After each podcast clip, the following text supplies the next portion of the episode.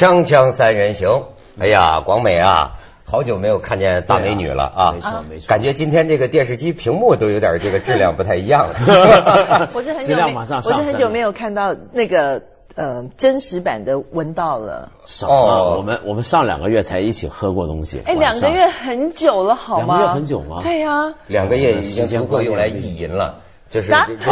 不是意什么意思？不，最近我脑子里老回旋着这个意淫，意淫这个字儿。过去说《红楼梦》里贾宝玉说是典型的意淫嘛，其实我现在发现呢，很多时候都是意淫。你比如说，我一直就在这个意淫广告啊，意淫。吓得我以为是意淫广美。意淫广美，对对对，对 照李敖那说法叫是守什么广美，意淫广告 是吧？哎，不不不，广美，对不起啊这个你好不容易来一趟，我们有点激动啊，请请请原谅，就是，而且你今天还这么红嘛，橘啊橘啊橘嘛，哦绿色盲，你看。真不错哈！这个最近也是观众都投诉呢，就是说长期一段时间《锵锵三人行》这个屏幕上怎么看上去都是不大好看的一个一个的，所以我需要你来装点，不是装点，不是花瓶不是没没原来我是一个大花瓶。没有，请代言呐，代言呐，现在企业都懂这个呀对。对对，代言锵锵吧。没错，最近我意淫广告，嗯，我跟你说呀，我意淫广告嘛，这个信息哗哗就招来。我刚看了一个手机短信息，刘翔最近又有点点儿背了，你知道吗？嗯这个江西有一位袁先生有钱呢，买了凯迪拉克轿车，嗯然后在高速公路上出了车祸。然后一出车祸，咵六个安全气囊，一个都没弹出来。所以这袁先生当然就要把这凯迪拉克告上法庭嘛。但是说后来他又考虑，考虑现在是啊，说考虑追加刘翔作为他的这个被告，因为他说我是受了刘翔的巨大感召力的这个影响，才去买这个凯迪拉克的。但是我想，可不可以请问一下，这袁先生现在应该没有受什么伤吧？安然无恙啊！袁先生自个儿就是安全气囊，我看这 这也是一神人，是 是吧吧？？那这个安全气囊要爆出来，也要在一定的时速跟一定的冲撞力下，它才会爆出来，不是你紧急刹车一下，它就能爆得出来的对。，是是没错。这事儿啊，我跟你就闹不清他那个有多严重，他当时情况就不知道你。知道最近两会话题都谈这个吗？嗯是啊，张艺谋跟冯小刚是吧？从从来不会公开个什么呃吵吵架的，这事儿上对垒了。对话，对话就是说什么呢？食品安全法，我认真研究了一下，出来一加了两个词儿啊，一下引起一场争论，加了个个人，叫做什么呢？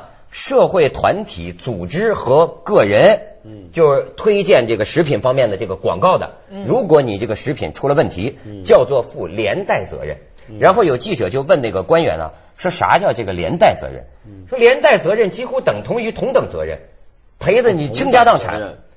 就赔就就可以可以就是让你赔的倾家荡产。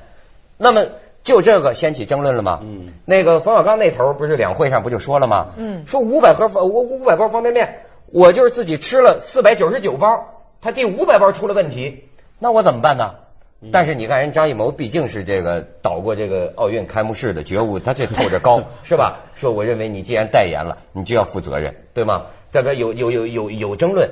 那么我呀这两天做了一番研究，包括研究了美国、日本等等诸国，哦哦，我得出一结论：怎么样？这个明星啊做食品安全广告，我认为啊有赌博的性质，怎么讲？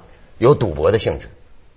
你就要赌他会不会害到人。这事儿我跟你讲，他他就他就是这么回事儿，就是说你你你能保证他不出问题吗？那么那么最好的方式，所以有的明星急了，就说你干脆哎，国家就定一个禁止名人代言这个食品广告，这样的话我们谁也不会眼红，谁也别挣这钱。其实我最高兴这样，最好就是说所有人都别拍，要不然我整天就嫉妒的发疯了，你知道吗？没人找你拍。对，不不是没人找我拍，我是长期有价无市。他喜欢 行事低调，所以啊，对，没错。不是我对广告的心理啊，那真叫意淫，你知道吗？我就太想钱了，你知道吧？可是我又太怕这个广告了，你知道吗？所以呢，有些人就你看到刘翔拍广告，你会幻想你就是电视里头在跑的夸来那个人。对，然后你嘛对吧天在祷告说：“安全气囊别开，安全气囊别开。不是，就是说我怕他的不良影响，因为我这个人比一般人呢谨慎，确实是。谨慎到胆小的程度，你知道吗？但但但是呢，我又太想那个钱了。有些人清高啊，就说我不拍广告，不趟你这浑水，我的态度是什么呢？吊起来卖。你知道吗？所以长期处于有价无市的状态。他他那个广告的单价比刘翔还要还高，还高没有没有大家知道价钱很高，价钱很高，价钱所以往往就没有一个谈成的。但是我爱跟人谈，你知道吗？是吧？这听到那个价我都高兴是吧你知道吗？整个这个过程啊，你会比如说这个事儿要谈一个月哈，嗯在这一个月里啊，一大很块钱爽，就睡不着就很爽，一大块钱在你的脑子里转来转去，这玩意儿很过瘾。而且你知道，我有一种经历，你们普通人没经历过。比如说有一个广告，我跟你说，那是我胸口永远的痛。嗯大约就在忘了什么时候了，就是是，反正也许是我不合适，也许是人家不合适，最后我就我就没做，对啊，是吧？我就没做。然后你知道吗？当我这个毅然决然的做出这么一个高尚的决定的时候嘛，这一个月呀、我就这一大块钱呐、跟失我跟你说跟失恋差不多，睡不着啊，后悔的肠子都悔青了，你知道吗？你这不可是。我我这这是你们不能理解，那真不能理解这个人呐、你知道我多爱钱呐、真的不能理解，但是你怎么能这么爱能理解我我为了？人民群众啊，我我也不是为了人民群众了啊，反正就是我为了怕出事儿，你知道吧？拒绝了之后，后悔的发疯，后后后那个我才意识到，你知道吗？当这一块钱你失去的时候，你才知道这块钱对你来说意味着什么。意味着什么呢？它从来就不是你的。我这辈子没见过这么多钱呐！真的假的？那有又怎么样？啊，啊，他文道是修道之人，他和尚，你这我没法跟你聊这个。但我觉得挺好的，你这样子你可以留意英明，你知道吗？因为就是说你在市场上的行情价就永远挂在那儿。真的吗？那当然王美这有经验，最近仨广告找他的。嗯，应该说我推了三个广告。因为你刚才讲到这个艺人，刚才我们在台下还在那边讨论说，艺人到底是不是弱势群体？嗯我我其实真的觉得很心酸。为什么？前一段时间，因为你们都知道，我最近真的是，就是你每得挣钱，得挣钱。也不是不不不不能不能对每个人都得挣钱。我 很多人你尤其需要挣钱。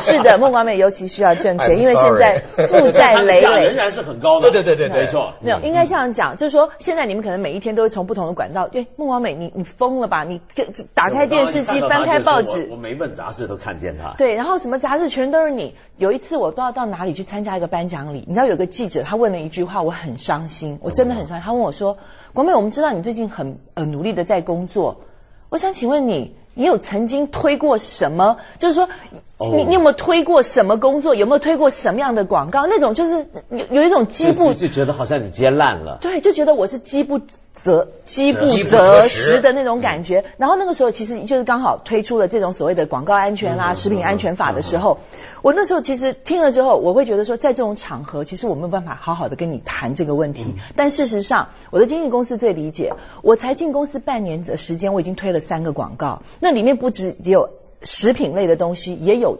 嗯，就是化妆保养品。像我这样子的一个形象的人，保养品、化妆品是我最大的。对啊广告的一个裁员跟市那个市场是最大的一块。我我真的是一个来我就推一个，一个来我就推一个。对，那个时候都还没有立法，为什么？就像你讲的良心问题嘛，然后我也要求他们，我要我要你提供很多这种什么检验报告啦，我要提供你这个什么工商登记的一些东西，有的呢就推推拖拖，就就说，哎，你你就当个代言人，你管这么多干什么？啊他正正经经的公司还怕给人看商，业那？可能有一些有一些中中间人，有一些中间人，他们觉得说，哎，光明你管太多了吧？我说这个东西为了我自己的安全，也为了消费者的安全，我说这个是一个很基本的东西，你不要告诉我你连这种安检的东西都过不了。后来他们就。copy 了一份那种模模糊糊的那种 那种东西来给我，我研究了半天，看半天用放大镜都看不到那个字。我觉得不靠谱。然后最后我也我也就推了，然后有那种光美，嗯这事儿啊，嗯中国的某些产品，以你你我的智力，他就是看着靠谱，你也难说呀。对，没错，没错。那照你这样讲，咱们是不是真的都不要代言了？不是，我觉得这个问题在哪呢？就是其实我不是要帮明星帮你们这些明星去解脱责任啊，我也不认为明星真的是弱势群体。这个弱势群体这个讲法，我觉得是相对而言，就看你在什么环境下讲。今天你讲明星是弱势群体，一定得罪一大帮人，因为这个社会上还有太多真正弱势群体。对是但是我觉得这里所指的弱势是什么？就相对于国家，相对于企业，你是弱势。什么叫相对于国家？比如说我举个例子，呃，你说你去代言食品，这明星就像冯小刚那个话，我觉得是有道理的，就是你你真的不可能，就算你自己真的吃过喝过那个产品，你觉得没事，你能保证他永远都没事吗？不可能。你唯一能信赖的，除了这家公司的商誉之外，就是国家给他的证。是，其实大家都在信任的是那个制度，但是问题是现在很多时候是制度失效。像三鹿这么大的牌子都会出事儿，谁能猜得到呢？谁能知道呢？这明星更不可能知道。所以我觉得，你如果把这个责任推到明星身上的话，那那那监管局的责任在哪里？是这政府的责任，如果有连带责任的话，当初发证件给他说他能够拿出市场上卖的那个人、那个机构、那个部门，我都应该去告，我都能告。而且有的明星也说了，这现在前一阵不也说不准这个药品的那个呃做那种主持人是挺恶心的，我觉得那种是吧？但是就是说这个事情就说到最后，就是说使用者好，那么 呃广美你要代言一个消炎药，有病没病天天吃一片嘛？对啊，锵锵三人行，广告之后见。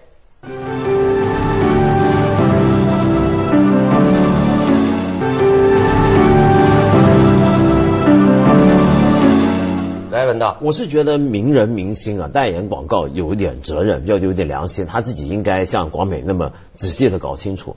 可是我觉得你现在提出立法，比如说立了这些法，说个人有连带责任的话，我觉得这种讲法有点误导群众。就因为我们知道今天呢，中国有种很奇怪的民粹主义，就大家讨厌精英。一般老百姓一说起精英就骂，这精英包括很多人，就包括了一堆常常在荧光幕、荧幕上亮相的这帮明星，也是属于精英。大家讨厌这帮人，虽然又买他们的唱片、看他们的东西，但是觉得这帮人吃喝的、吃吃吃香的、喝辣的，对不对？出入豪华场所，坐头等舱飞来飞去，就觉得很讨厌这群人。然后你这时候呢，这是一种仇恨；另一种仇恨呢，就是我们今天中国对所有产品、老百姓对食品、药物太不信任。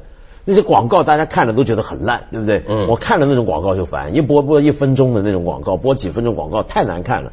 结果这两种仇恨现在就结合在一起了，就对明星的那种嫉妒也好、不爽也好，加上对这些广告的仇恨，啪一下加在一起，结果掩盖了真问题。真问题是什么？就是我刚刚说的部门的责任在哪？你如果今天有人提出立法，我觉得是在转移视线，就是让大家忽略到了在里面最应该负权力的、负责任的公权力，嗯，他的角色，然后引导大家把这两种仇恨或者两种不满的情绪结合起来，这个就针对一些人。你如果说凯迪拉克这个车有问题的话，刘翔，OK，你说刘翔自己开，他是不是要自己每次常常一开说，我得先试试你这个安全气囊，刘翔撞 撞一下撞呢，撞一下，对对？砰出来了，行这个事儿，你你这个车能够让他在路上跑，是有部门去检测它安全，它在中国马路上行驶安全才能让它出来的。为什么你不去告那个政府部门？所以啊，这个我刚才听文道讲，我还想起来啊，不仅这个明星代言广告啊，他需要有这个这个呃赌博的意识，对吧？你要跟要赌徒呢，你没风险你就别挣这钱，对吧？那么再有一种呢，我就发现啊，要有神农尝百草的精神，你知道吗？我早年我有一个印象很深，在美国啊有一个消费者杂志，你知道你到这个杂志参观呢，里头是一个车间，哎呦，这个车间里啊有放了二十年一直二全天二十四小时开着电视机。有那个那个把电电冰箱吊起来，咣砸一下，咣砸一下，就在做这种实验。他们就是专门为了消费者检验各种产品的质量。我想啊，就是你们明星啊，光美是不是也应该每人筹点钱，成立这么一车间？你们的权威性应该高过国家质检总局，这才叫牛啊，对吗？对啊那家伙最后老百姓相信啊，这咱咱咱咱明星的车间砸出来的。对，你说起来，其实啊，像广告啊。像我在在香港看啊，香港当然有时候也常常会出毛病，但是一般而言，香港的这种药物广告、健康食品广告管的算很严的。它主要还是要靠有关部门要去管。比如说你出来一个广告，香港很在意，香港现在最近才在讨论这事儿，医生能不能卖广告？你知道香港医生是不能卖广告的，哦这个医院是不能卖广告的，对。那这这个东西呢，就比如说你一个医药产品出来，你明明是医药产品。那你卖广告的时候该怎么卖，都有非常详细的规定。一犯规的话是重罚的。没错你你应该直接去管这些广而告。而且广美，你要说我多有爱心呢？我看到这个之后啊，我没有想到大的什么明星，我想到的是这个里头啊也有弱势群体。嗯他这个法律啊，这社会团体、组织和个人，他可没有说名人，你明白吗？那么你要想到。好多那种广告模特儿，广美可能很熟悉，他没名气，对但是你广告上总得有人呐。是广告的，但那咱要说严格这个较真儿的话，这法律如果这个他们那些人可能就拿几千块钱的，嗯几百块钱你让他拍一下他就拍了，他嗯不不不出名的那些艺员，那些肖肖像模特儿，那广告太多。好，那么如果这产品出了问题，你让他 赔，他跳楼了，他他得，你你想到这问题要喝奶粉的那个小孩怎么办？告诉他们那个娃娃，哦，是啊，对吧？所以就是说，这个食品安全法它最终的目的到底是为什么？它到底是什么？是要遏制名人以高价来做广告呢，还是真的他想要保护消费者、保佑保护那些食用者的安全？我有时候在想，那当然是有一些大品牌为了把自己的形象赶快做起来，他会砸很多钱，一千万来，我请窦文涛来做广告，他很快就红起来。但是你还要想到超级市场里面那些满坑满谷，那些没有拿出来做广告。但是你说那些食品真的安全吗？里面那么多所谓的蓬松、膨化剂，那有人来管这些事情吗？不是这个啊，我现在慢慢想啊，因为我比较相信因果报应，所以可以说是一种落后的什么封建迷信的思想哈。但是呢，我就是老觉得吧，拿名气挣钱这事儿有风险。那当然，比方说，不是，比方说别人找我去主持一个活动，我我自己给我自己一个一个一个解套的，就我觉得毕竟是我干了体力活了，我凭我的活儿干了。但是广告这个东西自我安慰吧你，啊是自我是意淫嘛，就是对，就是这样自我。自我麻醉吧。对，是是是，当然是了。但是就说广告，我是有点怕。那为什么呢？我看看美国的情况，咱这一般是以美国为师嘛。好，我看的资料里讲啊，当然这个情况我不是很掌握。美国资料里讲也有严格规定，就是名人代言这个食品方面的这个广告啊，就是说在美国被法律上被认为这具有证言广告和担保广告的性质，也呃，也就是说呢。你必须是该产品的实际使用者和直接利益得到人。如果发现不是，因为就说那个迈克尔杰克逊曾经代言什么，好像是百事可乐，反正一个什么广告。后来人们发现呢，他平常生活里他不喝汽水儿，大概是漂白脸的，不爱喝汽水儿。他不喝汽水儿，所以一下子他就会评为全美好像最被人讨厌的那个艺人，就认为他要负责任。这个我觉得合理。就你用你帮他卖广告，你要用他。对，其实这个不只是不用法律规定，就连广告公司或者客户啊，也常常会有这个计较。比如说，我赞助，比如说我卖手表的，我我赞助你了，比如说你我让让你当广告代言人，但你出席任何场合，你从来没戴我的表，你戴别家的表，这光是我卖表的就已经先不干了嘛，也不干了对不对？可是我觉得这里头这事儿啊，还是这么看，就我觉得名人广告啊，其实我本来就不是很感冒。我我坦白讲啊，虽然我很多朋友都拍广告，但是我真的不是太喜欢这种广告。我觉得这个东西是一种，在我看来是一种懒惰的表现。就比如说我是一个做创作的人啊，我觉得对有做创作的人来讲，真正的要卖力的东西是不靠名人，靠桥段、靠技术去做出来的广告，叫做好广告。比如说你看那种广告大奖啊。很少是那种只靠一个明星出来站几下，那那是不可能的，都是要靠创意。他们创意对行，但是轮到拆你们台呢。不是，但但是我就我知道，据我的研究，他的观点叫欧洲派，欧洲人不像美国人，也也不像东方人这样的，就说呃那么非理性。就是据说欧洲国家的广告更加注重创意，而包括欧洲的消费者，人家也不会太把你们明星当回事儿啊，因为你明星你代言个什么东西，你又不是专家，那难道我就信你吗？这这这相对倾向于欧洲的。所以我就觉得你要照较真儿的话呀，什么咱要照美国派呢？我就觉得是不是说以后做广告啊，咱要按按照我们新闻系的训练，咱就真的是实话实说。就比如说，大家好，以后广告词儿都这么设计。这个食食食品呢，到今天为止我是吃了三包了啊，以后我不管，这事儿不算最高食用量三包，最高我还有人会会找人拍广告吗？你这我么说我我我保证，今天几月几号？我锵锵 三人行广告之后见。